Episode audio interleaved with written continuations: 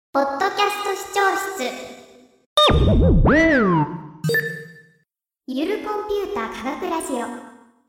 今回のテーマははい量子コンピューターです量子コンピューター量子コンピューターあ聞いたことはねありますけニどュースになりますよねなるなるあそうだねそうだねうあんのこの収録日時点だと3日前ぐらいに個人用の量子コンピューターができましたみたいなニュースが流れてきたりとか、はいはいもう量子コンピューター関連のあのニュースは結構マイクにいとまがなくうん日々流れてきております。僕のイメージだともうねそのすごいものとすごいものが合わせてるから、うんまあ、実質ほぼもうカツカレーみたいな響き ですよね量子とコンピ量子コンューピュターーすね。ごいじゃんなんかわかんないけど両方すともごいやつすごいやつ組み合わせてるカツカレーみたいなもんなよんですりようねまくなるみたいな、ね、そうそうそうそう感じのねシンプルなやつじゃないんですよこれがあ違うんだそのカレーにカツ乗っけたみたいな、うんコンピューターに量子乗っけたみたいなやつじゃないんですよこれがああーそうなんですか全然違うっていうことをね、はいはい今日喋りたいんですけど、はい今日の切り口としてはですね量子コンピューターエアップ撃墜講座です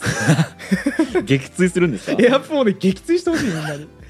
最初にも言ったし水野さんも多分聞いたことあると思うんだけどさ、はい量子コンピューター関連のニュースって死ぬほど流れてくるのよ、うんうんうんで死ぬほど流れてきてしかもなんかすごいらしいのよはい Google も2019年実際10億倍のスピードを叩き出しましたみたいな10億倍で通信ができたらもうね、うん僕の今考えてることが立ちどころに堀本さんに全て伝わるぐらいの感じでしょもう感ねじみたいな感じかもしれないですね、まあ通信速度っていうよりは計算速度なんだけどそれはああなるほどはいはいはい、まあ処理がめっちゃ早いってこそうと処理ねがめっちゃ早いみたいな感じの衝撃のニュースが日々毎日のように流れてくるんですよ。だから計算が早いってことはだからその例えばうん、なんかディープラーニングみたいなものとかでも、うん10億倍ぐらいのデータ量を渡しても、うん従来のパソコンぐらいの速度で処理するかもしれんみたいなってイメージすればいいんですか鋭い鋭いまさにあの量子コンピューターが使われる実用化されたらいいなって思われてる分野の筆頭が機械学習なんで、すごくね、マシンパワーがい鋭るいって鋭いと思います。そうみたいなことでさなんか未来っぽい話なんだよ全体的に。ねうんなんか漁師だしやっぱ漁師だし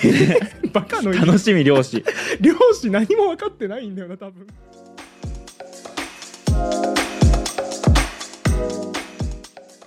はいいいページを選び出す方法水野さんだったらすぐ思いつきますよね、えー、えー、もうこれやったら今間違いないっていう話あの誰でも確実に認めるパッと浮かんじゃったやつでいいですか、はいあの行政機関が作ったページはうん最高ランクにする、ああのーコロナとか頭調べた時に厚労省のやつ一番上に出しちゃった頭固いですね、正解言いますね、はい人力でチェックするです もうこれしかないでしょすぐ思いつく解決数億 だよ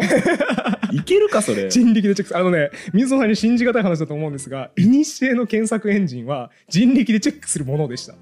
えー、昔検索エンジンって何かっていうと今みたいなワード型うんいわゆるロボット型っていうんですけどキーワード入れて探してきてもらうやつじゃなくてディレクトリ型って言われる検索エンジンで、はい知らないですつまりディレクトリってフォルダのことなんですけど、はい分けていくだからう生活とか娯楽みたいな感じで、あのヤフーのトップページイメージしてもらうと分かりやすいと思うとかあれかなあのアマゾンで商品買う時とかあーにそうそうそう最初に全てのカテゴリーじゃなくてうん本とかそうにそうそうするみたいなね選んでいいくだんだん選んでいってし細かくしていくみたいなやつあるじゃないでうんすうか。んいにしえはあれが検索エンジンだったんですよ。